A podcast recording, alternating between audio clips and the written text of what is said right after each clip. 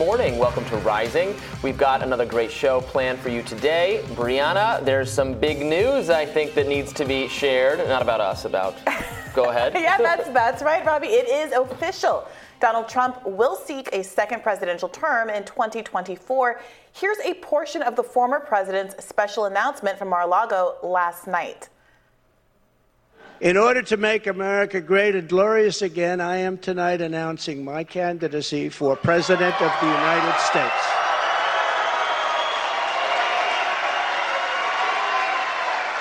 Our country is in a horrible state. We're in grave trouble. This is not a task for a politician or a conventional candidate. This is a task for a great movement that embodies the courage, confidence, and the spirit of the American people. Election Day 2024 is over 700 days away. However, President Biden has already hit hint at a potential challenger, sharing this ad as Trump spoke from Florida last night. Nobody has ever done what we've done in the last four years. Their entire economic plan, tax cuts for the rich and corporations. And record breaking unemployment. The worst jobs report on record. Trump is the only modern president to leave office with fewer jobs than when he took office. The Trump administration formally asking the Supreme Court to overturn the Affordable Care Act. This could leave up to 23 million Americans without coverage. I hope that they end. It'll be so good if they end. You also had people that were very fine people on both sides. Do you believe in punishment for abortion? Yes or no? There has to be some form of punishment. For the woman? Yeah, there has to be some form. And if I win, we will treat those people from January 6th fairly. And if it requires pardons, we will give them pardons.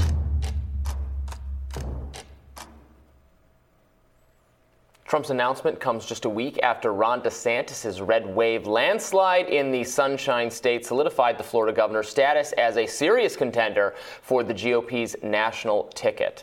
New Morning Consult polling finds that after midterms, DeSantis gained seven points in a hypothetical matchup against Trump among Republicans and GOP leaning independents. The former president, however, still maintains a comfortable lead over DeSantis, earning 47% of those voters' support to DeSantis' 33%. Here's New Hampshire Governor Chris Sununu on the potential Look, primary he's showdown. An announcement tonight. No one's going to be surprised. There'll be no new news. Won't clear the field. Um, he's really making an announcement at one of his weakest political points, right? I mean, he, we just got crushed in this election. Uh, he's you could make the argument he's never been uh, weaker politically. It's really a, an announcement from a defensive position, uh, and therefore I think it's going to make a, a, little bit of news, and we're all going to move on. Well, that sounds like a little bit of wishful thinking. Yeah, news says no new news, but I'm not sold. Yeah. Look, I, the narrative has been that Donald Trump was a failure with respect to his um, uh, his, his uh, midterm picks. Uh, that the DeSantis doing so well in Florida means that he is the better candidate. But I'm not so sure. I saw some commentators last night saying that Trump seemed off his game, that he seemed boring, that he seemed dull. They seemed almost disappointed that he stuck to the script after so many years of people saying, well, if Trump would just stick to the script, he might have even won in 2020. And it does seem like a little bit of wish casting going on because Trump made this point in his speech. He said that his his success rate was 30, 232 wins, 22 losses in his, of his midterm picks, which is not as good as his 98% plus success rate in the primaries, but also isn't exactly the disaster it's being painted as. Some key picks of his did lose some key races that cost Republicans the Senate, but I don't know how much of this is genuinely a, a falling off of the Trump phenomenon or Republicans and establishment Democrats alike really hoping that's the case. Yeah, that is absolutely a fair point. Um, it is clear the establishment. Um, in, in, the GOP, right, the Republican establishment, um, and and also a lot of conservative media. Not everyone, but a lot of people. Uh, the Murdoch empire. Increasingly, you see the New York Post is relentlessly critical of uh, of Trump these days. They put his they put the announcement on page 26. They had something else on the cover, and they said, "Florida man runs for office." Page 26. Very you know funny stuff. Uh, so they're really united against Trump, um, but that won't matter if viewers and base voters still want Trump, they will get Trump. Um, what do you make of the fact that you know he's not on Twitter? I was noticing that it didn't really even seem to trend or make that much of a blip, blip last night. It does feel like some of his power is from being able to harness the media. And if the media actually learned its lesson from 2016 and shuts him out and he's not able to self publish on Twitter in the way that he used to, do you think that's going to have an effect? Well, this is going to be interesting. We turn to Elon now. Uh, Elon. is a, an increasingly right of center figure, has said he would support someone like a DeSantis, but would not support a Trump. He mm. said that. Mm. Um, if, so if you're him and you're committed to using Twitter to help elect the candidates you want to elect. I mean, he said, he tweeted before the elections, mm-hmm. I'm voting for Republicans. I think it'd be better to have divided government. He's been very clear. He wants Republicans, but not Trump, and or, or maybe then not the very Trumpist Republicans either. Uh, and if he's going to willing to use Twitter for that end, keeping Trump off the platform is a very good idea. Yeah, for um, sure. Because and, and putting Trump back on the platform would make him more likely, I think, to win a kind of primary, and then but then also like less likely to win a general yeah. election. I mean, one other point. Uh, if he really hates Trump, he would keep him off Twitter uh, for the primaries, and then and then put him back on. If then if, if Trump won the Republican primary and Elon wants him to lose, then he'd let him back on Twitter. well, look, I think some one other aspect of this is that Trump may, might not be now that there has been this shift in the Republican Party, mm-hmm. where there are a lot of figures that have frankly outpaced him in terms of leaning in on some of these culture war takes, um, talking about wokeness, talking about trans kids in schools, talking about the 1619 Project and mm-hmm. you know, you know CRT and those kinds of things. That stuff was noticeably absent from the speech last night, and it's unclear to me at this point whether that's going to inure to his benefit or harm him? Is he someone who is going to actually appear more moderate and do better than some of the more extremist conservative candidates that lost last week? That's that's an interesting point. I don't think the mainstream media will ever ever let anyone get away in respectable circles with portraying Trump as the as the moderate. I mean, I remember there were some people who said that even last, even before he ran for president, before he was elected president in the first place, there, I remember a, a couple, at least, um, it takes from kind of mainstream or normie liberal people saying, actually, you know, Trump is more moderate than some, than uh, than Ted Cruz or something. Right. Which, because in some ways he, he's just yeah. not he's not temperamentally more moderate. But we're not in Ted Cruz land anymore. Now we're in Kari Lake land, and even Ron DeSantis land, where he's been hitting that culture war stuff hard in Florida. What did he say? Florida's where wokeness comes yeah. to die, or something like that, after his red wave but in that the worked. state. That I mean, that worked in a state that used to not be. They used to be a, the consummate swing state, and is now a very conservative state, where they uh, he, he has put together a coalition of, of, of people, even you know some centrist, moderates, independents, Democrats, immigrants, mm-hmm. um, uh, the Hispanic community, uh, doing coming out for DeSantis in Florida, sure. not necessarily the rest of the country, but there in Florida. But that's the successful. thing. The, the test is whether or not DeSantis can prove his mettle in the rest of the country, where per the polls we just read, Donald Trump still has much higher popularity. And again, we haven't seen Ron DeSantis speak and yeah. kind of engage on a national stage the way that we have Donald Trump. So there's a lot of unknown unknowns there. I see a lot of folks willing to kind of write uh, Donald Trump off right out of the gate, saying that he was low energy. It was a low energy kind of a presentation. Yeah. But I'm interested to see how this actually plays well, out. Well, and uh, and DeSantis responded. DeSantis kind of hit back gently. Oh, do we? We actually have we have that uh, that clip. I think we were going to play that, right? We were not going to play that. I thought that was in the. Okay. Okay, you're going to, okay, pretend you added it here. So that's DeSantis saying that, uh, you know, pointing out that, well, he's going to let, maybe that's how he's going to play. Well, Trump can talk, say what he, you know, not, he's not going to directly uh, fight back because he doesn't want to make people who like Trump angry. Right. But uh, I think that's probably going to be the right tone to take. Yeah, and a lot we, of people are doing that dance. Don't make Trump angry. Yeah. His his own daughter has said that while she respects his right to run, that she won't be participating that this time. That she's going to look out for the interests of her family. You saw Mike Pence do that in, uh, interview um, earlier in the week, where he it was largely about and critical of the events of 1 6. But when push came to shove and he was asked whether or not he would support uh, Donald Trump uh, run, he says, well, that's up to the American people. So I think a lot of folks are in a wait and see position right now. Interesting. Well, the best thing Mike Pence and other Republicans who don't want it to be Trump, the best thing for them to do would be to get behind DeSantis. Mm. If it's a divided field, that would be the best news for Donald Trump. We could absolutely repeat the 2016 primaries mm. if you know every every single Republican with aspirations of one day having a television show on Fox News decides to run for president. That's that would be another very easy way to mm. get Donald Trump again. Mm. All right, there were some major developments late yesterday afternoon on Russia's war in Eastern Europe. We will discuss that coming up next.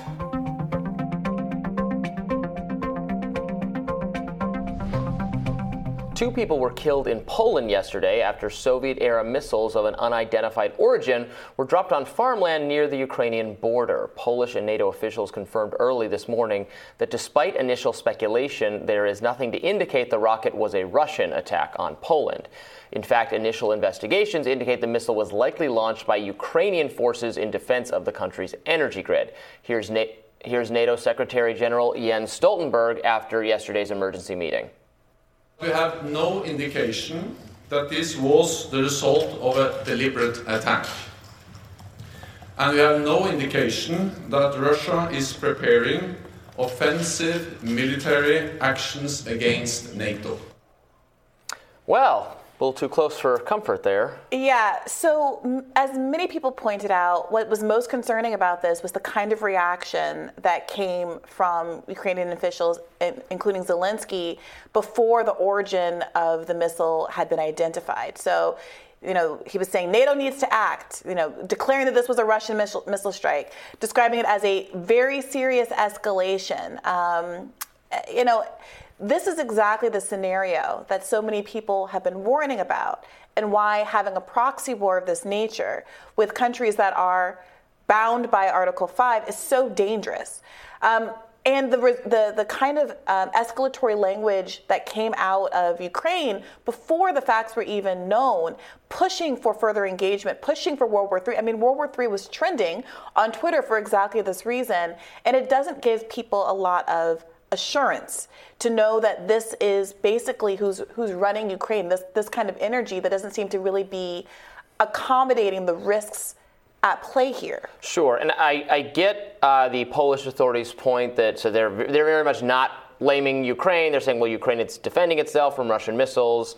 This is very tragic, but we don't hold Ukraine responsible. They're defending themselves. In fact, if we're holding anyone responsible, we're holding Russia for engaging, for for being the ones aggressing in this war that caused this result which I, I, I, take all of that. I think that makes intuitive sense. Um, yes, this is Russia's fault. Yes, Russia should desist from this aggressive effort to occupy Ukraine, which has brought us to the brink of World War III. But we we don't have that much power. Unfortunately, we don't. We can't just us pontificating about it. We can't snap our fingers and make Putin stop doing this. I wish we could, but we can't. We have control over what the U.S. does, and we have control over what money and funding we give and what strings come attached with that. So we can set some terms in how in, in what the, the dialogue and the discourse should should be like from our allies who, who I understand are defending themselves. But we, we can't put the entire planet at risk over a territorial dispute. Right. Well, so as you probably remember, there was a big brouhaha just a week or two ago over the CPC letter, which was pushing for peace for these kinds of reasons, saying, you know, obviously this is going to end a negotiation. You know, obviously the risk of World War III and having an engagement with a nuclear power like this are very high. It seems like a no-brainer to say peace is the solution that got a lot of pushback, as we covered extensively on this show and on my own, including from uh, Bernie, uh, foreign policy advisor, someone who has a long history of working in the de, uh, denuclearization space as a progressive, who was very uh, critical of the idea of anybody pushing for negotiations, saying that it was tantamount to setting the terms of Ukraine bending the knee and, and surrendering. I, I think basically. he said you were glossing over dead children in mass graves. Correct. you personally. Correct. I, you, Briahna Joy I have Gray. been accused of being a genocide denier in the wake of that interview. Interestingly, though, the tide has seemed to have turned. Shortly after all of that went down, the Biden administration started very publicly talking about its negotiations um, with Russia and Ukraine. And now, just nice yesterday, to know we got through to him. We got through to we got through to Joe. just yesterday, Joe Cirincione Yes. had a had a wheel turn as well, um, tweeting the Ukraine war must end as quickly as possible. I strongly support peace negotiations and diplomacy. Now, this was uh, the kind of statement that got you labeled as a Putin puppet, uh, treasonous um, uh, genocide lover just a couple of weeks ago. And so I say that only to say it seems like we're moving in the right direction, and events like this this missile bombing, this accident, I think. uh, Are going to only contribute to jolting people into realizing what the stakes are here. Mhm. And we interviewed uh, Representative Ro Khanna yesterday on the show. It's a great interview. Everybody should check that out. One of the only, um, maybe he was literally the only Democrat so. who was who participated in that letter who did not Throw it under cowardly walk it yeah. back or renounce his support for it. He said, "No, I, I still support it." It was a very mild letter, um, et cetera. Um, now would be a great time to hear from, from more of the Republicans in the House uh, for whom unlimited funding to Ukraine is something they said would be would, would be put under scrutiny, under increased scrutiny, given what's going on. Obviously, we're, and we're going to talk more about the battle for, for control of the House, not for control of the House, control of the House is in Repu- safe, pretty safely, mm-hmm. sort, slightly safely in Republican hands now, but who is actually going to be the Speaker yeah. of the Republicans? Probably Kevin McCarthy, but you know there's more to uh, work out there, and what that means for U.S.'s Ukraine policy will remain to be seen. But but yes, it's you know mistakes happen in war. You know you blow up the wrong thing, people, friendly people get killed. Um, American forces were killed by Americans in, in Iraq and Afghanistan, and probably every war we ever participated in. Um, but and also, right, friend, you missiles cross border things. Bad things can happen and what if that can happened? touch off, yeah. right? That could touch off yeah. global catastrophe, and that's why it is it is so important to put an end to this before some act something goes some the wrong you know the wrong commando on a submarine presses the wrong button and we yeah. have World War III. Look, th- this was an accident, right? And we accept, the, the international community is accepting that it was an accident, that Ukraine didn't mean to kill these two Polish people because there's no motive there. Right. There's a world where it could also be a Russian accident, and where the world would not accept the motive yeah. as accident. You know, they would yeah. not accept the premise that Russia accidentally killed two Polish individuals, and now we're in World War III. And so everyone should just really sit with that and think about that counterfactual and what that means, you know, for the survival of our society. Absolutely. All right, well, we'll have more rising right after this. Stay with us.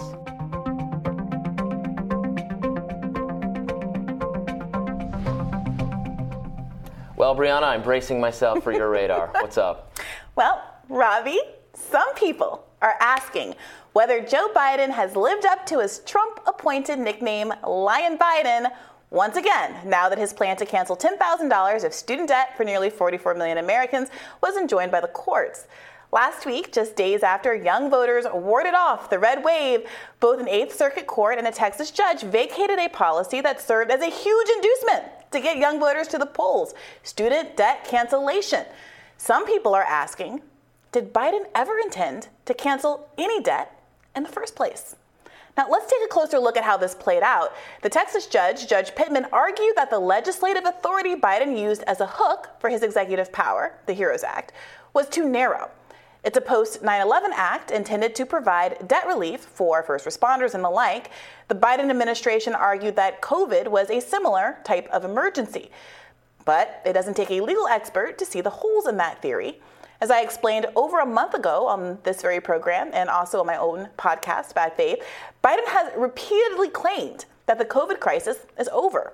Moreover, the Supreme Court, through its rulings, has indicated that it agrees, striking down other COVID era programs like the eviction moratorium and vaccine mandates. It's obvious that the COVID hook is just a pretext for a policy that's not really COVID based. Heck, even Biden himself has said the reason we need student debt relief is the structural problems which have led to high education costs. And he's right. But instead of using the Higher Education Act of 1965, which was designed to address exactly that type of problem, he used a legislative hook which seemed designed to fail, not just because of conservative judges but liberal judges too. Here's what Fordham law professor Jed Shugerman had to say on my podcast a month ago. I think the Biden administration could lose this 9 nothing. And instead of running against the Roberts court thinking it's a win, I think it'll be an embarrassment that is, that actually uh, frustrates uh, that that alienates the base because it says you were incompetent. And that's that's my real concern here is is I I you know I I have to be it, this this this experience of finding this problem has made me a little more cynical about about the about what the what the goals are here. Um, well, is that welcome yeah. to the club? I, well, yes. I mean, I, I, I wish I could say that I now I wasn't pessimistic when I wrote this piece because yeah. the subtitle was was optimistic. There's time to fix it. Mm-hmm. Um, there is time to fix it, but I guess if there's anyone out there who's working in the Department of Education and you know and you left your job somewhere you know you left your job in the, in some other education department in some state or you left a job in the private sector because you wanted to get things done but you weren't so worried about getting a couple more purple state Democrats into. And as a reminder, student debt payments have been suspended since Trump was president. And since the authority used to do so was the Higher Education Act, why would someone choose to pivot from an authority which has held up without challenge for years? The administration's incompetence gets even worse than that, though. You see, the people who have standing to uh, challenge student debt cancellation, mostly the corporations hired to process student debt by the government, they were going to mount a challenge to the policy regardless of what legal authority Biden relied upon. That's why advocates at the Debt Collective, the leading student debt advocacy group, have been warning that Biden should not delay relief. He should just do it. Cancel student debt immediately, day one. Remember, the debt is federally held. Just like I could say, hey, don't worry about paying me back if I bought you lunch, Biden can simply forgive it. And once canceled, the debt would be exceedingly difficult to reassign. The Eighth Circuit, the first court that blocked relief, all but admitted that this was why an injunction was necessary. It's precisely because it's a policy that's very hard to undo. But Biden put his desire to means test the policy ahead of his commitment to actually making sure student debt cancellation goes into effect. By announcing it and then putting up an application and giving people weeks to fill it out, he gave corporate backed groups angling to maintain the status quo time to forum shop. That is, to find a friendly judge and get an injunction. Instead of taxing any unfair windfalls back from the rich, no one now is going to get relief. And maybe, just maybe, this is what Biden wanted all along. Remember, Joe Biden was colloquially known as the senator from MBNA, a major bank since acquired by Bank of America, which, like many corporations, is headquartered in Delaware, where Biden was a senator for 36 years. Delaware's corporate friendly laws attracted corporations, and those corporations elected politicians who served their interests. It's no accident that Joe Biden is why students, unlike most other debtors, find it next to impossible to discharge their loans in bankruptcy. Biden had to be dragged kicking and screaming to $10,000 in debt cancellation, and his since forgotten promise to cancel all debt for graduates of historically black colleges and universities now looks like a last ditch bid to turn out much needed black voters in the 2020 Georgia runoff. But like his promise to send out $2,000 checks and to fight for a $15 minimum wage, his commitment to, to, to full HBCU cancellation is never brought up by the Democratic Party acolytes who claim to care so much about black voters. In his $10,000 of student debt, the victory that he announced was about as short lived as Dr. Oz's Pennsylvania residency. Now, when I first raised the possibility that Biden's student debt plan was a bait and switch over a month ago, I was tentative. I hoped for the best, but feared for the worst. But when Thursday's court decision came down, just days after the youth vote was shown to be the levee that stopped the red wave, it was difficult not to draw certain conclusions. Now, I can't prove anything, but a pattern is certainly emerging. Democrats authorized Cori Bush's protest on the steps of Congress and then acquiesced to her demand to continue the eviction moratorium. The left celebrated, but the next day, the Supreme Court found it unconstitutional. Would Democrats have agreed to the extension had they known that the victory would be so short lived? Had they not known, rather, that it would be so short lived? I don't know, truly. Similar questions are now mounting around student debt cancellation, but this situation differs from the eviction moratorium because the decision isn't yet final. Joe Biden may prove his motives one way or the other. Still to come. Will he cancel student debt or not? As a lawyer for the debt collective, Sparky Abraham tweeted last week if POTUS had just canceled student debt and announced it after the fact, courts wouldn't have been able to stop it. He can still do that. He can still do that. If he doesn't, it will be difficult for him to argue that he made a good faith effort to follow through on his campaign promises.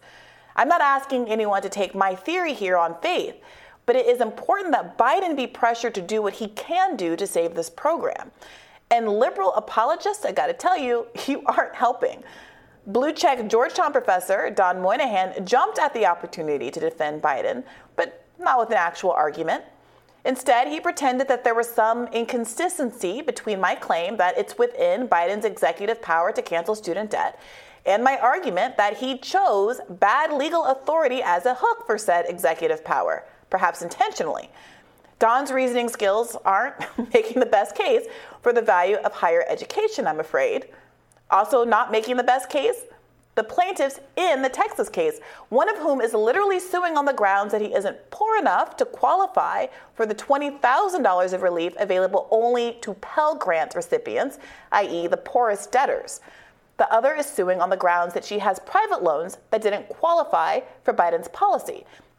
And while I would happily cancel her debt if I were designing the program, my sympathy for her is diminished somewhat by her willingness to take $48,000 in PPP loans without complaint.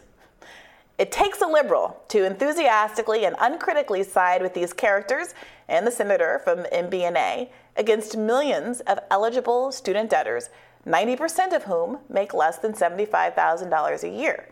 Social workers, teachers, truckers, nurses, your kids, your grandparents, and your spouses. But here we are, liberals leading other liberals to the slaughter, insisting that Biden is just a stand up, ice cream loving guy doing his best. The truth is that there are only two options here that Joe Biden intentionally designed this policy in a way that made it highly unlikely that any student debt would be canceled, or that his administration is filled with incompetence. And I gotta say, neither bodes well for the future of the nation. Hmm. Well, I sincerely hope this program fails. I'm not sure. I mean, this is interesting. I'm not sure that I do think Biden um, set it up to fail on purpose. Why is but, that? Um, it seems too Machiavellian for him. Well, what what explanation is there? Because there were warnings about this, right? Jed Shugerman, the the uh, law professor that I interviewed yeah. on my show, he didn't just pop up on a little indie podcast. He wrote an article on the in the Atlantic. He first was engaging in a, in a different article um, with uh, Larry Tribe, Harvard law professor, and then ended up getting his own spinoff article in the Atlantic, elaborating on why he had concerns about how Biden's uh, maybe Biden can't designed. get out of it's a pandemic, I can do whatever I want mindset. Like that's his preferred rationalization for things because that's how he's governed for right. Well, that would be incompetence. Yeah. So that's the other no, option. that's what I think it is. But but the reality of the situation is they had been warned for a long time the advocates over at the Debt Collective, who have been really uh, championing this policy since long before Biden mm-hmm. won the, the primary,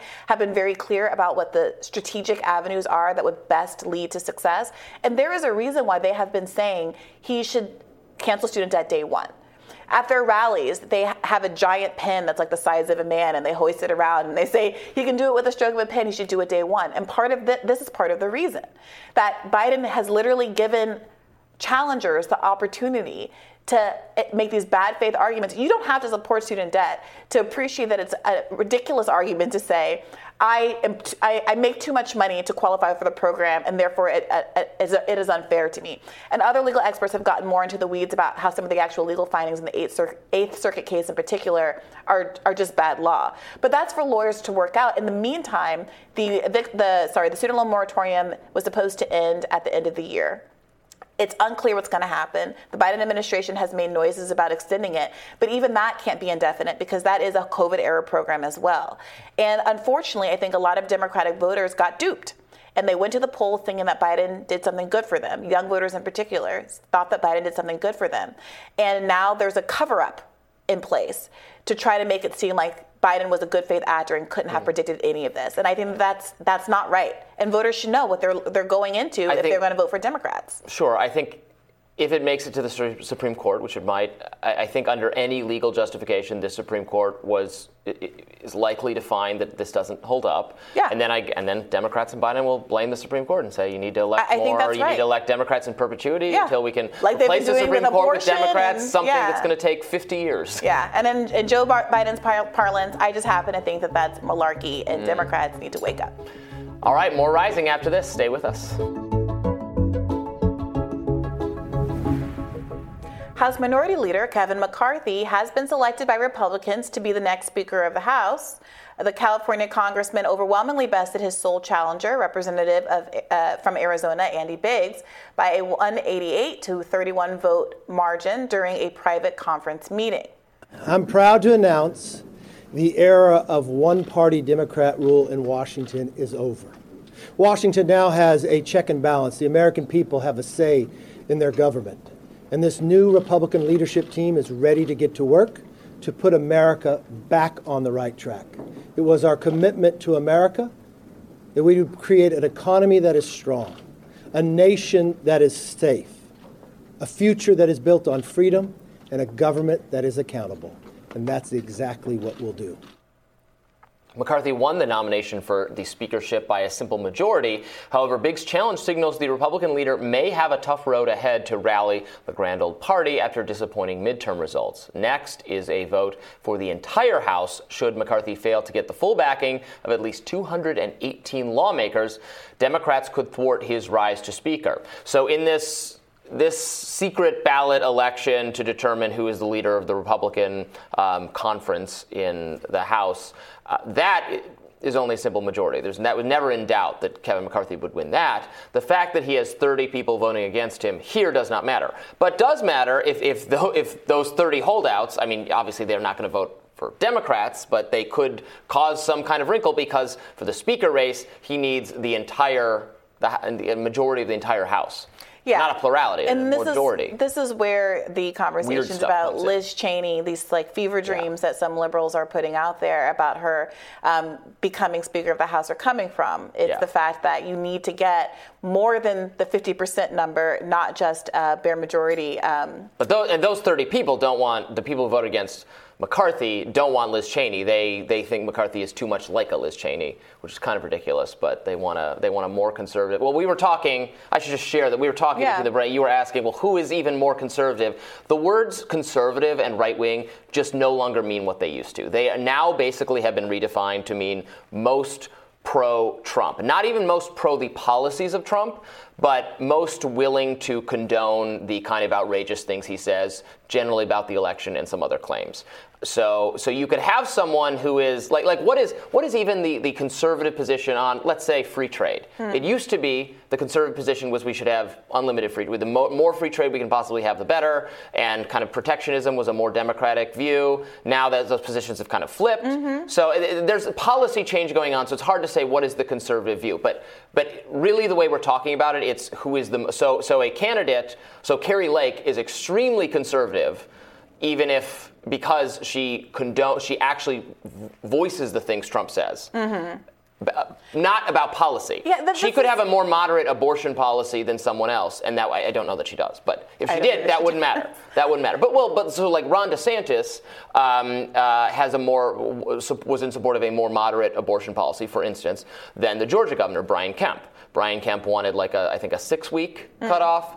DeSantis, it's like it's the 15 week Yeah, cutoff. I believe so. So in a sense, Ron DeSantis on that issue would be more moderate than Brian Kemp. But in the in the discourse of how we describe these things, Ron DeSantis is quite conservative because he doesn't contradict Trump or go. Now he doesn't con- he doesn't But- but say that- the things Trump the wants him to say. This- the- whereas Brian Kemp, who actually stood up to Trump, even though he's a more conservative abortion policy, would be considered like a moderate or even liberal-leaning Republican, having nothing to do with underlying policy. It's just about how much you will say what Trump wants you to say. Well, this why I was asking was in the context, obviously, of McCarthy versus Biggs, because Biggs is a Freedom Caucus guy, and McCarthy is someone who is known to have had a very positive relationship with Donald Trump. I was listening to a story just recently about how he apparently identified that Donald Trump liked the pink and red uh, starbursts, a relatable position, Mm. and so McCarthy took to bringing him gifts of the pink and red Starbucks, uh, uh, sorry, um, Starburst when he uh, visited him. Those are absolutely Like- the top ranking flavors. Nothing- Nothing wrong there. Yeah, orange. Orange is gone. What is the other Starburst flavor? Yellow. Yellow. Yeah, but, but here's the thing. Like, so there, there, this is not someone who has had an acrimonious relationship with Donald Trump. But you're, what you're saying is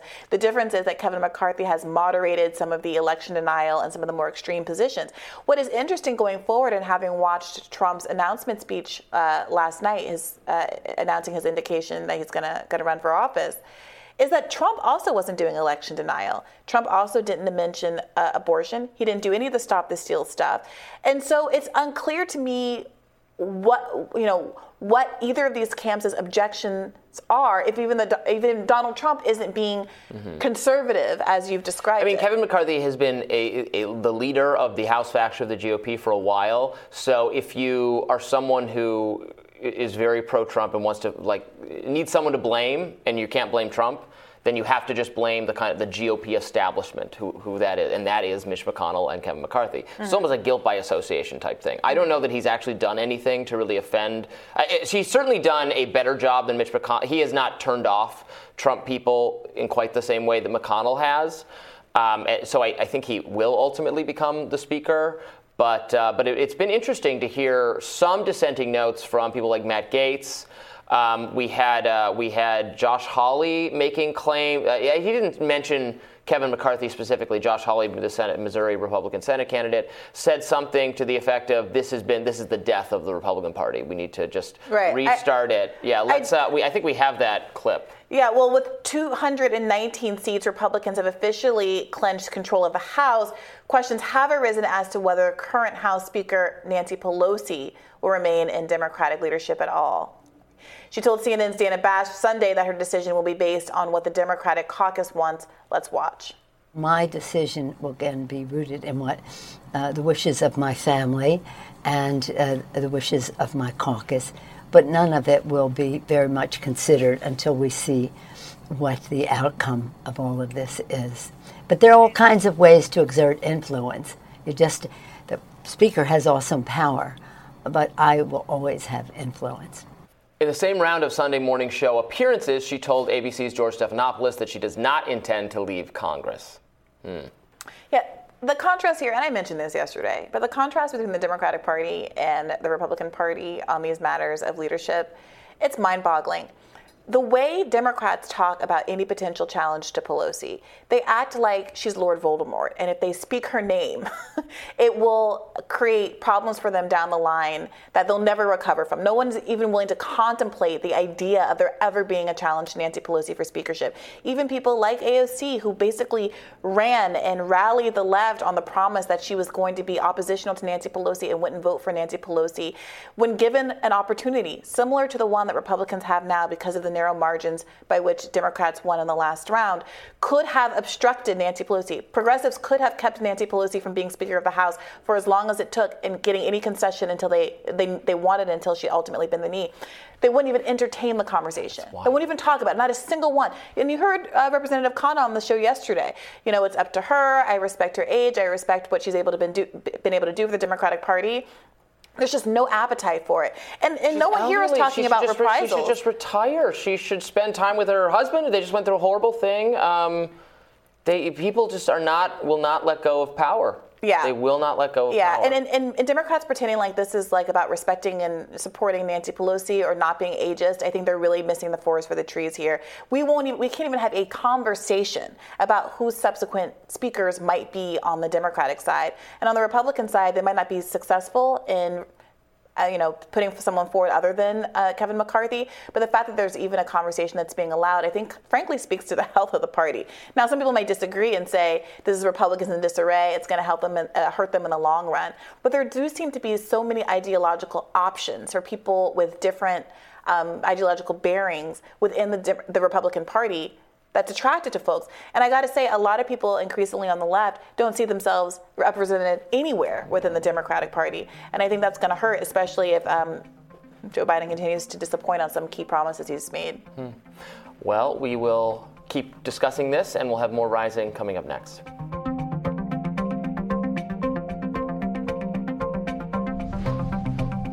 The FBI allegedly may have had informants in the Proud Boys, according to reporting by the New York Times. Court papers suggest the FBI possibly had up to eight informants in the group. The Times notes that the documents came to light following several court filings by defense attorneys for five members of the Proud Boys, who are scheduled to go on trial next month for charges related to the Capitol riots. Still unclear what the FBI was asking of its informants and how focused they were on the group's activities ahead of January 6th. But court documents suggest that some Proud Boy members were recruited by the FBI before the election to provide information about their adversaries in Antifa. Meanwhile, at Homeland Security meetings this week, Representative Clay Higgins questioned FBI Director Christopher Wray on whether the FBI had any part in causing the January 6th attacks. Let's watch. Director Wray, does, it, does the FBI have confidential human sources uh, did the FBI have confidential human sources embedded within the January 6th protesters on January 6th of 2021? Well, Congressman, as I'm sure you can appreciate, I have to be very careful about what I can say about when. Even we now, because that's what you I- told us may I two years finish? ago. May I finish? Uh, about when we do and do not, and where we have and have not used confidential human sources.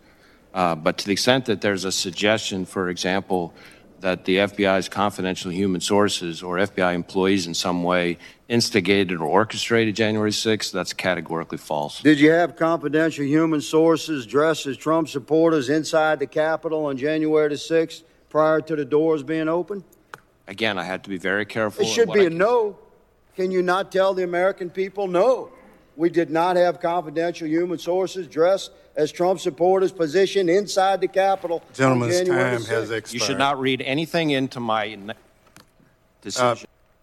The implication there, I'm not sure it lines up. You know, if there are FBI informants um, prote- at the Capitol, there were a lot of people at the Capitol. There were videographers, there were reporters, there were looky loos. There were a lot of people there that weren't was there. necessarily.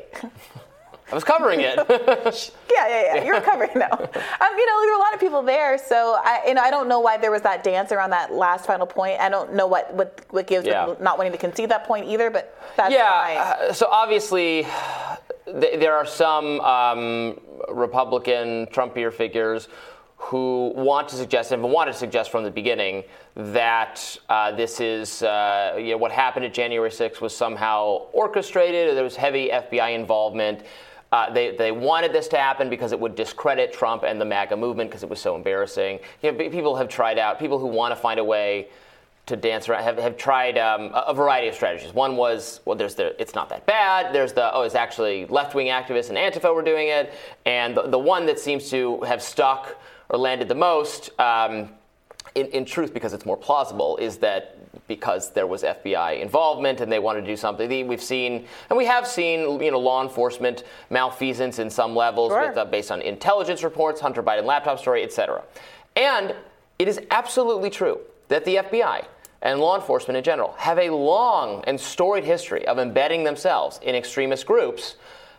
Like where sometimes at the meeting of the extremist group, like everyone there is an under, is, is I mean, undercover this- FBI or an this was the- informant for the FBI or a journalist or like undercover for a human rights This, this was the, organization. the Gretchen Whitmer kid, kidnapping which was hundred percent. If you, the closer you look at it, it just was nothing at all like what it appeared. It, it, it only went forward because the FBI was paying the Mhm. chief organizer to continue to organize it. They they want. That's the interesting thing. It's not they don't learn about something and then shut it down. Right. They learn about it and then have it continue so that then they have evidence to prosecute those people. They're prosecuted. What prosecutors do, what they do is it comes right up to like inducing you to commit a crime so that they can arrest you for it. And, and this Sure. has happened to Muslim teenagers over and over and over again, where they meet someone online who's like who wants wants to sell them weapons for some terrorist attack. That person is always an FBI And agent. always. And yet, unless someone is alleging that Donald Trump himself is an FBI informant, it's really hard to get around the statements that he made that day that are the Yes. statements that have been coming under scrutiny. So all that aside, so Yeah. despite all of that, we- again, clear that the the Oath Keepers, the Proud Boys, all, Patriot Prayer, these kind of right wing militia groups, um, in, in the same way that like the mafia, like if you watch Sopranos, it ends everyone is act is at some point or another ends up being an informant for the FBI because law enforcement gets turned on to these activities and then gets you on something and then turns. It just happens over and over again. And also, these are not like the smartest, tend not to be the smartest individuals ever. All of that aside, the attack on the Capitol, based on my read, my witnessing of your it, first first-hand account was very spontaneous Yeah. and was not um, was not organized or driven by by this by specific individuals. Um, it, it was um, it was a spontaneous riot, got out of hand because the crowd was very um, hyper, very worked up because of things that Trump had said and, and other factors, and and the people like the people who.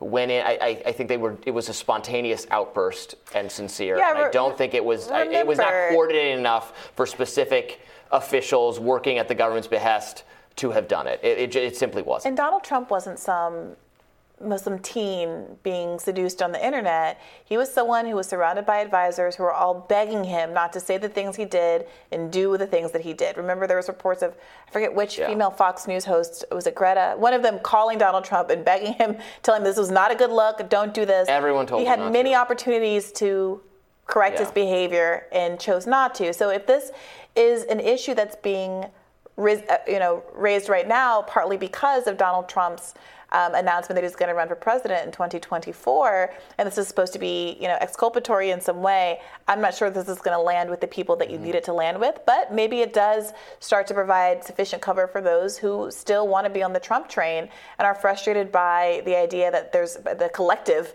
commitment by the media, it seems, to go ahead and back DeSantis as a sure bet. I, I, think the tendency also to be critical, to scrutinize um, law enforcement and national, it's very interesting. It's very selective these days, mm. depending on who we're talking. You know, I mean, there are there are mainstream people on mainstream or progressive liberal media who are very critical of police when we're talking about yeah, you know Black Floyd marchers, but think friend. the FBI is their best Even friend. worse, and they'll be critical of the FBI if we're talking about the 1960s, but magically, I guess they think it's a good it's a good FBI yeah. when it's under the Biden administration. Yeah, so there should be a, a lot of well-founded criticism of law enforcement. I'm heartened to see that on the Republican side. And again, I'm not naive. What we're learning about the Hunter Biden investigation and some other things are very look very bad for this organization. I would like to see a uh, wholesale cleaning of house reforms for the FBI, NSA, Homeland Security. I would abolish the TSA. I would abolish significant. I would wholesale cancel out a lot of these organizations, but I would have done that. You know, I would have done that 15 years ago as well. And and Republicans, when they had power, when Donald Trump was president, didn't do a thing, mm-hmm. did not do a single thing to rein in any of these agencies. Mm. So it's a little bit of sour grapes now to complain about, oh, how unfair they are. Well, you didn't. They didn't do anything about the FISA. They only cared about FISA courts when maybe they were looking at Trump. Mm. No interest otherwise. You have to be principled, and you have to, you know, want to take away these tools from the government, even even when your, your people are running it. Well, I'm sure we'll have a lot more conversations about this now that Republicans have the House and can uh, mount investigations at, as, as they will. Uh, so we'll be following that story and we'll have more Rising for you coming up next. According to CNN, Iranian state media is reporting the first death sentence linked to recent protests in the country has been issued by an Iranian court convicting the unnamed person of, quote, enmity against God and spreading corruption on earth. This comes after reporting from Newsweek stating that the Iranian parliament issued a letter calling for severe punishments of protesters on Tuesday, which was reportedly followed by chants of death to seditionists. Newsweek reached out to the Iranian government for comment. Iranians have been taking to the streets like never before, protesting the death of a 22 year old Kurdish woman, Mahsa Amini, in mid September. It is believed that Amini was arrested by the country's morality police for reportedly not wearing the proper form of hijab during a visit to Tehran. Amini was allegedly severely beaten while in custody, and those injuries led to her untimely death. According to Newsweek, Iranian authorities have denied the accusation human rights lawyer and director of the Miaan Group, Mani Mostofi, is here with us to discuss. Welcome, Mani. Thanks for joining us. Good morning. Thank you for having me. So, what is going on here? Uh, yeah, we've hear, heard a lot of uh, rumors, obviously hard to verify, of various death sentences. Um, are they? Are people actually being executed? What's the What's the truth of this? Yeah, the truth is um, there's been some misreporting about this, but the situation is quite grim. Um, we're seeing right now the largest protests in the history of the Islamic Republic. There's unity across ethnicity, or across class, across gender, across region. And that has scared authorities, and they've responded the way they typically do with violence to invoke fear. And one of their tools of violence is um, executions and the death penalty. Uh, the parliament came out and basically called for the um, the execution of seditionists. This has sort of been misreported as every person arrested from the protest, which is about 15,000 people, have been, you know, there's been a call for execution of them. That's not what has happened. But what has happened is around 10 people have had sentences, and between three and five people now have, um, you know, execution verdicts. Um, what's alarming about this is that as far as we can tell, none of these trials have included lawyers. lawyers are largely being kept out of these cases, which means that our information about it is quite um, limited. But it's very clear that they're trying to um, um, enact severe punishment for anything that they see as dissent that they and that they're not going to tolerate it. Can you give us a sense of the scale? You said that there were the largest protest ever. Um, you know, give us a sense of the scale, what that looks like, and what that means for life in Iran right now. Yeah, sure. So the easiest thing to do would to be compare them to the last episode of really large protests, which is in 2009 after a disputed election.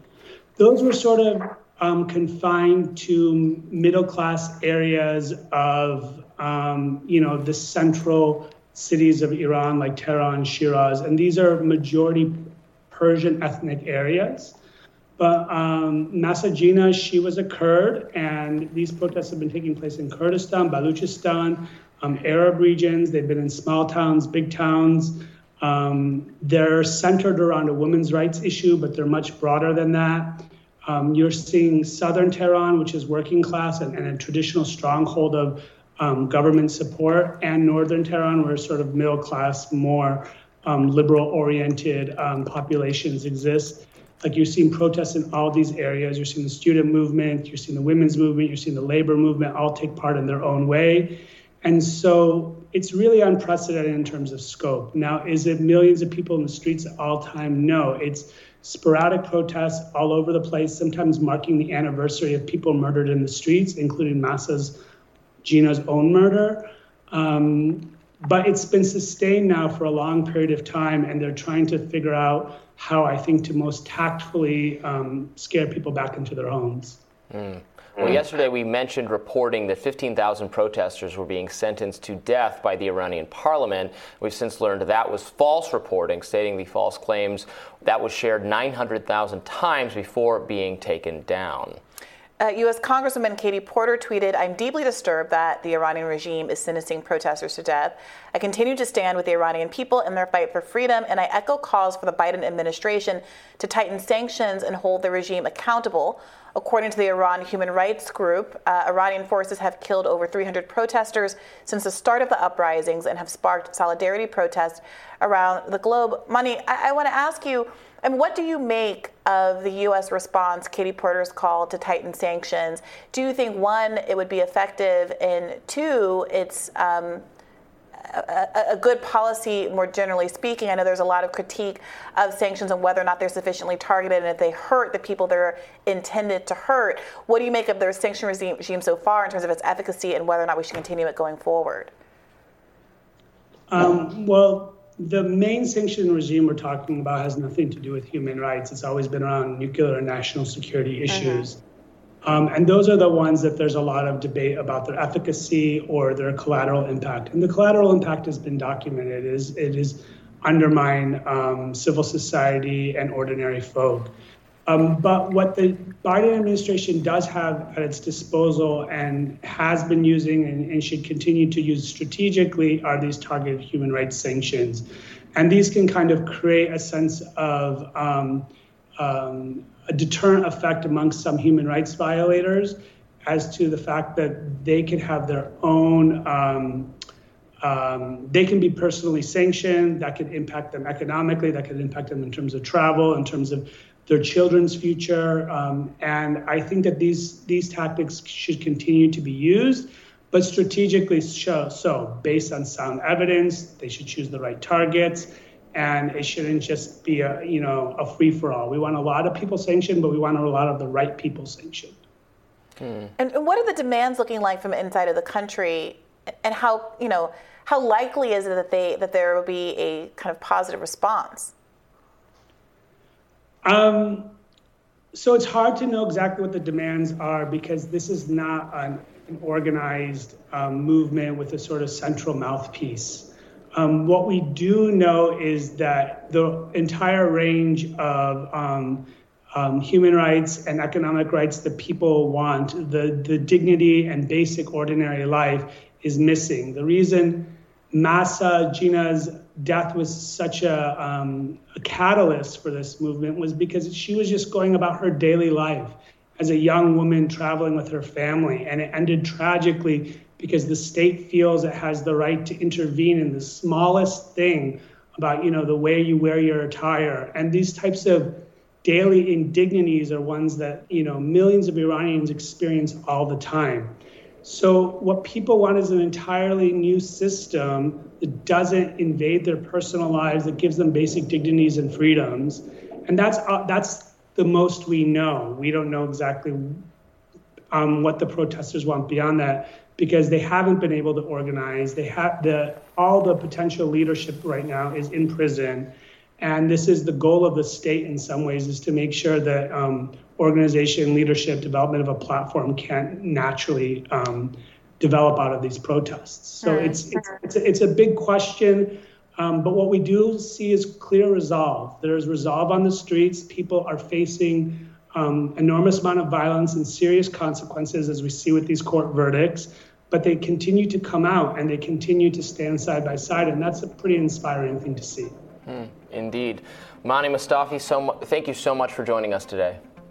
Thank you both. We'll have more Rising right after this.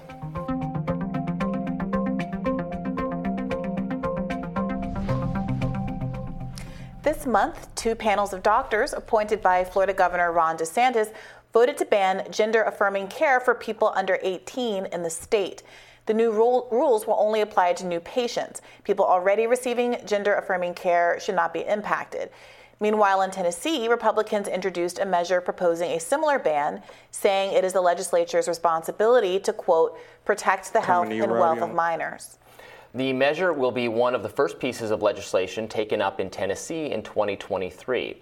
Activists are calling the move an attack on the LGBTQ community. It's just the latest attempt to attack the LGBTQ community. There are procedures uh, already in place that make sure that the type of haymaking that people are making around this type of care are well protected against. Um, so I don't I don't see it as the issue that people are trying to make it an issue of. Joining us now to weigh in on this is Kat Cattinson, a detransitioned woman who testified at several of the medical board hearings in Florida. Kat, thanks so much for joining us. Thank you for having me. Yeah, uh, we're really glad to have this discussion with you. Um, you know, why don't you talk about, uh, you know, what your uh, objection to uh, or support for uh, prohibiting gender affirming care is, and, and, maybe share, you know, your personal um, story or stake in this. Sure. So first of all, the phrase gender affirming care is very misleading. Um, what the affirmation model entails, which is what I experienced and what a lot of detransitioners who testified also experienced is that rather than w- when they go to the doctor asking for help with their gender dysphoria, it's not comprehensive care. Instead, they are affirmed as the opposite sex and put on a conveyor belt towards puberty blockers, hormones, and surgeries. Um, so, this bill in Florida, or this measure in Florida, rather, was about minors receiving gender affirming care. And for them, it's particularly dangerous because children cannot consent to making irreversible changes to their body. And also, the science, um, the, the Florida board ultimately decided to ban gender affirming care for under 18 because they reviewed the science and it is, in fact, experimental. Um, just because puberty blockers have been used for other conditions does not mean they're then safe to use for gender dysphoria. There's never been anything like clinical trials on this. And there's a lot of risks like osteoporosis, stunted brain development, infertility as well. Kind of am I right to understand that your transition story happened much later in life when you were about 28 years old?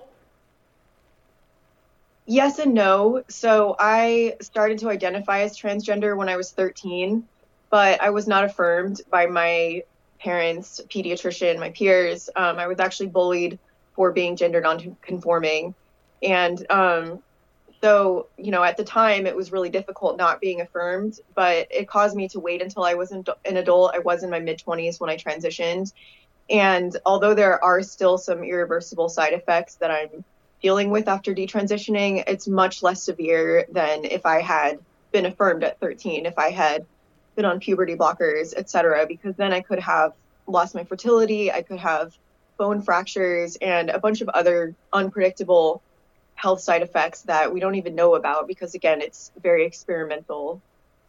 So I think I asked the question because I think for a lot of folks um, who are more libertarian minded on either side of the aisle, one might say adults make decisions that they sometimes regret. Sometimes people get plastic surgery that they regret. There's obviously a lot of reporting right now about the trends away from the butt lifts that were very popular and are no longer popular. And I don't mean to conflate, obviously, this with what people go through when they transition, but they say, well, people make mistakes, but that's up for adults to do and decide on their own. And so the conversation has been very much focused on what to do about minors. But your own story doesn't seem to necessarily track with the concern here, given that you were not affirmed and didn't transition till you were an older adult. So I wonder how you see your own personal story as fitting in with the conversation about these laws that are coming down the pike and, and or have been enacted in Florida and are on the on the table in Tennessee. So, of the detransitioners who testified in Florida, um, I think there were maybe 10 or 11 of us altogether. And um, so far, just two of us had transitioned as minors.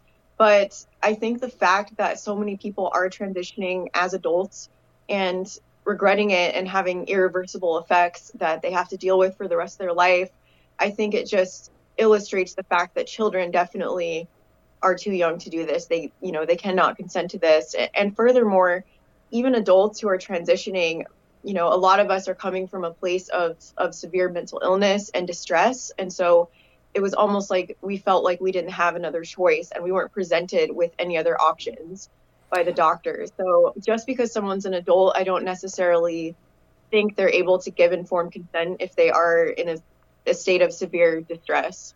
You've talked, I believe, previously about uh, the e- what you perceive to be the ease at which you were prescribed um, uh, testosterone over the phone. I think. Can you speak about that?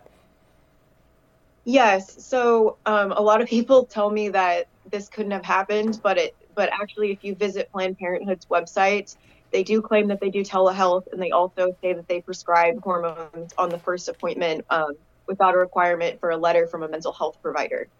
So I, I did go through Planned Parenthood, and for me, it was about a 30 minute phone conversation before I was prescribed testosterone. And I do recall um, the doctor listing a few of the risks, but it was very brief, and I, I feel like it was largely downplayed uh, to the point where I did not realize how experimental the care was. Like, I, I thought the science was a lot stronger than it actually is. Yeah. Well, according to the Online Health and well-being Clinic, uh, gender uh, detransitioning is when a person who has already transitioned returns to their life as the gender they were assigned at birth. According to the most recent national survey in 2015, of nearly 28,000 people, 8% of respondents reported some kind of detransition. But of that 8%, 62% reported doing so only temporarily due to societal, financial, or family pressures. So I, I have a, a, lot of sympathy. I mean, I've, I've read you. Um, your, your writing or talking interviews about how you're a singer and how you specifically requested a low dose of testosterone because you wanted to preserve your voice. You weren't sure what the effects were going to be on your voice, and that they in fact di- uh, they prescribed you twice as much as they would normally have prescribed. I'm not sure if that was an error or what was happening there, but again, it's I, I have sympathy, you know, on a, on a human level for what you've gone through. I guess my question, my, my hesitation here is how much of this is a generalized medical malpractice issue? There are people who are overprescribed psychiatric medications and things like that. And how much of this is part of what seems to be a larger cultural project of raising up um, trans people and trans issues by conservatives in a way that doesn't seem to be as as as calculated to actually make the lives of people who are struggling with gender identity issues better. I mean, do you feel any of that dissonance? Yes. Um, so a lot of times I get called, you know, a, a right wing conservative or that I just don't care what happens to trans people. You know, I don't have any compassion for them. And it really couldn't be further from the truth. Like, I want people with trans identity who are struggling with gender dysphoria, like, I want the best possible care for them. And um, if I could, I just want to remark on that survey because uh, the survey from 2015, because uh, the population that was being surveyed in that study was a population that still identifies as trans. And we know from other research, um, a study by Lisa Littman in 2021, and also another study by Ellie Vandenboos in, in 2021, that the majority, the vast majority of detransitioners no longer identify as trans. So that study by Jack Turban, um, who's also being funded by one of the companies that um, manufactures puberty blockers, it leaves out the vast majority of detransitioners. So it's actually not an, an accurate reflection of how many people detransition. Um, so that study gets cited a lot, but um, people tend to not cite as much the studies on detransitioners. Mm. But anyway, I'm just saying that because I would like to see the best quality of care for both trans identified people and detransitioners. But as it stands right now, we need much better science, particularly about the long term effects on physical and mental health. Hmm. Are you concerned about the effects? I mean, the, the rejoinder that people have is that even even granting, um, you know, these the other study that you brought up, it does seem like the majority of people, like in the world we live in today, where there's so much cultural pressure, quite honestly, against being trans. Obviously, there's a great deal of stigma. I don't think most people wake up one day and say, "I want to." Uh, challenge myself by moving through the world in a way that I know that's going to get me a lot of social um, crit- critique. Uh, because that's the case, most people who do it do it because they really, really very strongly feel like this is a better outcome for them. This is how they need, they feel compelled to live their lives. And I do understand that there are these cases of detransitioners, and those stories haven't always been given a platform and voiced equally in, in, the public sphere. But I wonder if you're concerned at all about whether or not there is a trade off that's happening where people who, the majority of trans people who do want to transition and do want to be affirmed, even if it's to be called by the name of their choice and be allowed to wear the clothes of their choosing, are going to not be able to do so, and that that has its own corresponding health and social wellness and mental health implications. So again, I, I don't think we have. I mean, anecdotally, yes, um, many people say they are happy after transition, but I think the problem is that other options to treat gender dysphoria are not being researched. And also, you know, you mentioned how difficult it is to be trans, and I don't deny that, but I think a lot of it has to do with culture's reaction to gender nonconforming people in general. Like, you know, to put it simply, masculine women and feminine men uh, they tend to get treated like the bottom of the barrel in society. And a lot of the time, the reason why people want to transition is to escape that discomfort by then passing as the opposite sex. And so um, it's just, it's a complex issue. And I definitely don't want to prevent anyone from from getting the best care that will lead to the, the best outcomes for mental health. But I just don't think we're looking at all options to treat gender dysphoria. And I also think we need to work as a broader society to accept people for how they are naturally so that people don't feel forced to start hormones and get surgeries. Mm. Well, Kat, thank you so much for joining us to uh, talk about your experience. It's a very complicated issue, and we really appreciate it. Thank you so much. We'll have more Rising in just a minute. Texas has filed a bill that would make consenting to gender affirming care child abuse with prison sentences for parents. According to queer legislative researcher Erin Reed, the bill will mean a rounding up of trans kids if passed. She tweeted, in Virginia, a bill has been released which would ban transgender people from sports that match their gender identity if passed. It requires the physical examination to include biological sex. Meanwhile, in Ohio, a motion to force a vote to tell all schools in Ohio that Title IX rights should be denied to trans students has been denied 9 to 10. Hmm. Erin Reed joins us now to discuss this and to expand on the legislation being introduced across the country. Welcome, Erin. Thank you. So, what are your views on these efforts? to uh, prohibit this kind of care and such things? Yeah, so I think that we're seeing a national movement by those on the right to essentially ban gender affirming care um, force affirming teachers to misgender and using incorrect names for transgender students, as well as ban transgender people from participation in many areas of public life. And so I am opposed to these, to these particular issues, um, but nonetheless, we are seeing these kinds of bills proliferate around the country. So, to what do you attribute that? I mean, it, on one hand, it does seem like Republicans are very much exploiting. Um, a cultural shift, as it were. I think progressives, liberals have largely been winning a lot of victories with respect to LGBTQIA rights for the last 10, 15, 20 years or so, um, and what might be described as kind of the post Will and Grace era. And it has felt like we're winning, winning, winning until you get to this certain point that perhaps there are these moments where culture moves a little bit faster, like uh, maybe popular culture moves a little bit faster than traditional parts of the country, and Republicans are exploiting this tipping point.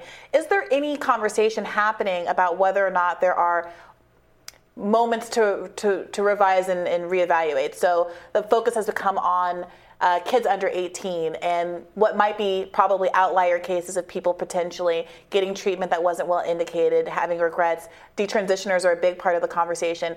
What do people say, or what is the in group commu- in, in community conversation like about whether or not there is any opportunity there for recalibrating, or is it all considered to be in bad faith?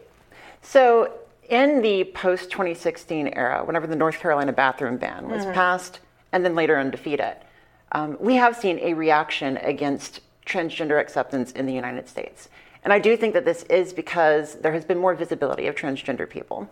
Um, people do feel more free to be themselves, to come out, and therefore you see people being transgender in public visibly. As a result, I do think that this is scary to some people. People don't, a lot of times, understand transgender people.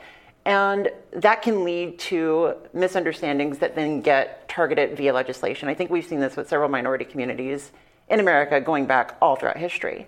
And so I do want to caution um, people from overreading the attempts to ban gender affirming care. Because one thing that I will note is that last year we did have the most ever anti trans and anti LGBTQ bills filed in the United States, something around 250, depending on which source you use. The vast majority of those were defeated, including in red states, places like South Dakota, places like Missouri. Um, and so I think it's important for people to, for Republicans, for instance, not to overplay their hand on this issue. Mm. That's well taken. So I'm seeing some concerns, though, expressed by people, not just people who are Republicans. Uh, there was a write up in the New York Times about puberty blockers, uh, making note of some objections that even some medical, uh, some scientist people have, that there's not been enough research on how this could affect, um, that it does, in fact, affect bone density in some people. Um, there are studies in uh, Nordic countries and England going on. There's been a kind of, it looks like to me, an easing off of, of how readily um, puberty blockers will be prescribed to very young people. Um, do you what do you, what do you make of those concerns? And, and, and that's really what we're talking about. I agree with the bathroom stuff. Really dumb. I don't know who cares who uses what bathroom? I don't why we're concentrating on that at all. But uh, the concern that parents have that I understand that young people who can't consent to all sorts of things and you know what what should the, proper process should be given what looked to me like not totally unfounded concerns about um, these medical treatments. Of course. So gender affirming care especially among transgender youth is a very complex issue. And given the medical consensus right now in america uh, among all of the major medical organizations in the efficacy of their treatment but also given concerns that other organizations might have and other activists might have. The decision, in my opinion, and in the um, opinion of many legislatures around the United States, is that this is a complex decision that should be left between families and their doctors. It is whenever you try to legislate what a family can do with their doctors and with their care teams that you start running into issues. I do think that for in your particular case around detransitioners, for instance, um, they deserve love and support and acceptance, and they deserve all of the resources that we can give them. I will note, though, that the current wave of political detransitioners who are advocating against um, transgender care in legislatures around the United States remind me very similar to the ex gay movement of the 1990s and the early 2000s. Mm. You have them being paraded out in front of public, uh, essentially claiming that gender affirming care and that being trans is a fad and it's something that you can fall back from. And this may be true for some people. However, the vast majority of people, and I know many detransitioners myself personally, who detransition don't do so because they're not transgender. They do so because they face family un- unacceptance, they face peer abuse, they face the lack of ability to be employed as a result of being trans. And the fear that's within the detransitioning community is high. And so I think that we need to turn down the temperature, especially around detransitioners. I've heard some detransitioners describe that, but also as a pressure to have transitioned in the first place due to a kind of maybe they're not non-binary or they don't easily uh, match male or female stereotypes and they're you know obviously young people are much more fluid in their gender expression which i am totally fine with. Um, I, I, think a concern that some parents or even some scientists some people would have is that uh, just a broader trend toward gender fluidity that is fine or should be accepted but then is getting more of those young people will be swept up and, and will, will be easily affirmed and then maybe transition when actually all they were was gender fluid. So I'm really glad that you brought this up because it's actually, in the opinion of many people within the activist community, the high levels of gatekeeping that lead to that. Mm-hmm. Because what you end up having is gender fluid people or people that are um, that may be transgender but may not be seeking a full medical transition, essentially having to pursue a full medical transition in order to get legal acceptance. Mm. And so in many states, for instance, you know, you have things like medical transition required for legal acceptance. Mm. Mm. And so it is in these heightening of gates and the um, narrowing of pathways in which a transgender person can experience being transgender that I think you do see people that feel like they might have to portray themselves in that way. Do you mean in order to like, uh, like have the right uh, uh, description on an identification card or something? Was that description what on an, on an identification card, changing your birth certificate, having sports access to bathrooms, mm-hmm. sports teams, etc. So it's in these laws that are that I think are being proposed in order to prevent that issue, that you're actually seeing it heighten that issue. And so I think that we should allow transgender youth and gender diverse youth to have a variety of options and leave these decisions between the families and their doctors. And I think even in, even in very Republican states, this argument has landed. And people do realize that maybe this isn't something that we should legislate. Yeah, there seems to be something obviously libertarian about your position to say let it stay within between parents and families. And obviously that doesn't mean that there are i mean you, you, can talk to detransitioners who will make a very compelling case for why they have regrets but that doesn't mean anything about people who want to make a different kind of decision or the fact that living life does not insulate you from having regrets about all kinds of decisions that we make. In other contexts, we don't say we're going to take parents away from children. Remember, the context in which we're having this conversation is a bill to make it criminal for parents to support gender affirming care, which you should also say is a pretty broad category that has largely gone undefi- undefined here. But would you also include things like allowing people to uh, choose use the name of their choosing and use the pronouns of their choosing and to dress in the way that they uh, choose to be part part of what you would describe as gender affirming care? And is that that kind of care implicated in a bill like this, or is it stricter? Is, is it more strictly about medical interventions? It depends on the bill. So in Texas, no. In Texas, it is strictly puberty blockers and hormone therapy. However, we did see in Florida, for instance, the Department of Health uh, release guidance that stated that social transition should also be included. Mm. And so you are seeing an expansion of what they're willing to go after, what they're willing to target. I know that we recently saw in Tennessee a bill that would define um, male and female impersonators, for instance, as being covered under anti sexuality laws and mm-hmm. obscenity laws. And so um, we are seeing an expansion. We're seeing an expansion in age ranges. In some cases, like in Missouri, they've proposed going up to the age of 25. Mm. And, you know, I think that people, especially certain legislatures and certain politicians, are focusing in on this the wrong way. And I think that they're actually hurting the people that they're trying to help in doing this. Yeah, I look, I don't have any appetite whatsoever to really get the government involved in this question, or really, really any question.